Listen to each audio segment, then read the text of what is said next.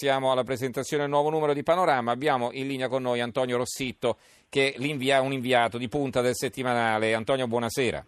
Salve, buonasera a tutti. Allora, la copertina di Panorama si vede eh, Antonio Tajani un po' corrucciato in questa foto.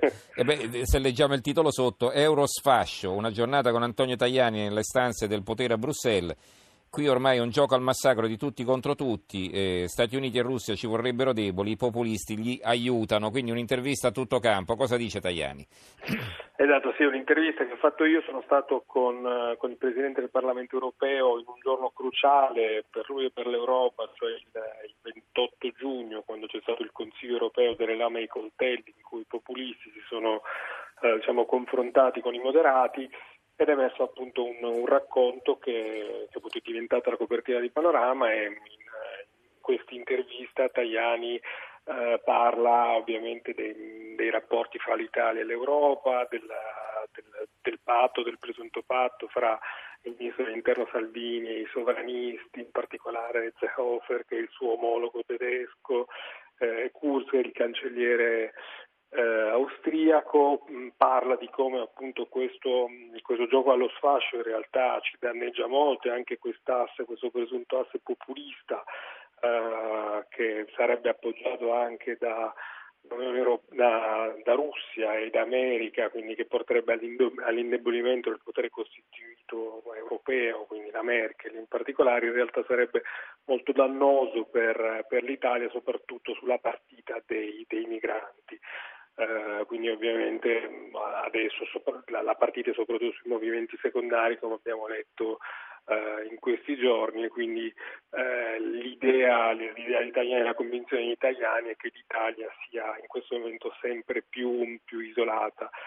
Dà poi anche dei giudizi sui, sui leader europei, sulla Merkel, che lui, nonostante ovviamente la, la, la eh, spieghi appunto che sia stata troppo, abbia fatto troppo interesse del proprio paese, però dice che l'Europa ha ancora bisogno della Merkel e critica, dà una bacchettata eh, abbastanza inaspettata a Macron dicendo che è stato mh, poco europeista e si è comportato male con l'Italia, soprattutto sui respingimenti di Ventimiglia e sulla, sulla Fincantieri.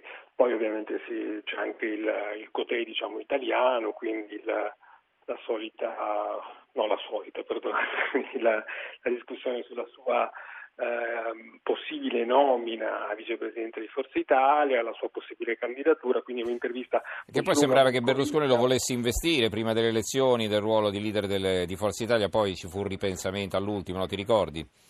Eh, sì, in realtà, in realtà ci fu, fu, fu a pochi giorni dalle elezioni e Um, adesso dovrebbe, dovrebbe, essere imminente una sua nomina vicepresidente del partito, anche là però bisognerà vedere quali contenuti avrà uh-huh. uh, questa nomina, quindi se, se, potrà, come penso io, organizzare il partito, che ovviamente in questo momento è in, uh, in ambascia nei sondaggi, come uh-huh. abbiamo visto. Eh certo. Quindi, allora, quali sono gli altri argomenti che ci vuoi segnalare? Dunque, gli altri argomenti che vi segnalo è un'intervista intervista al, ehm, a Massimo Giletti appunto suo eh, ruolo diciamo, di tribuno populista sulla 7 eh, dove lui ci rivela che addirittura in realtà ha paura delle piazze, quindi è un'intervista, è un'intervista interessante e curiosa in cui ci conferma che ha nostalgia uh, della RAI, e questo magari potrebbe interessarvi o meno,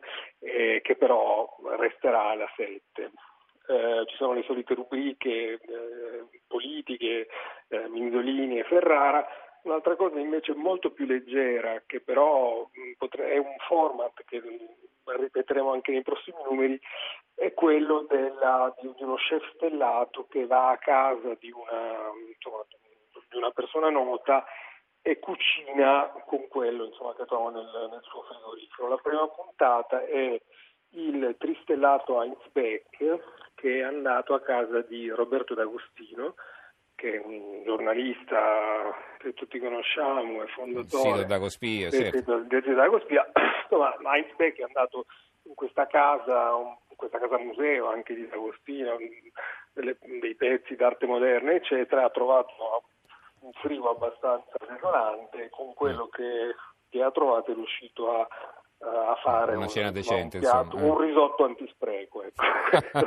Vabbè, cioè con tutti i rimasugli, eh, eh, certo. Mm. Esatto, questo dovrebbe essere un format che si ripete anche per i prossimi numeri, quindi adesso vedremo. Mm, mm. Eh, c'è anche un reportage, un, reportage, insomma, un, un servizio fotografico a corredo che insomma, è piuttosto divertente, quindi vi segnalo questo nella seconda parte del giornale.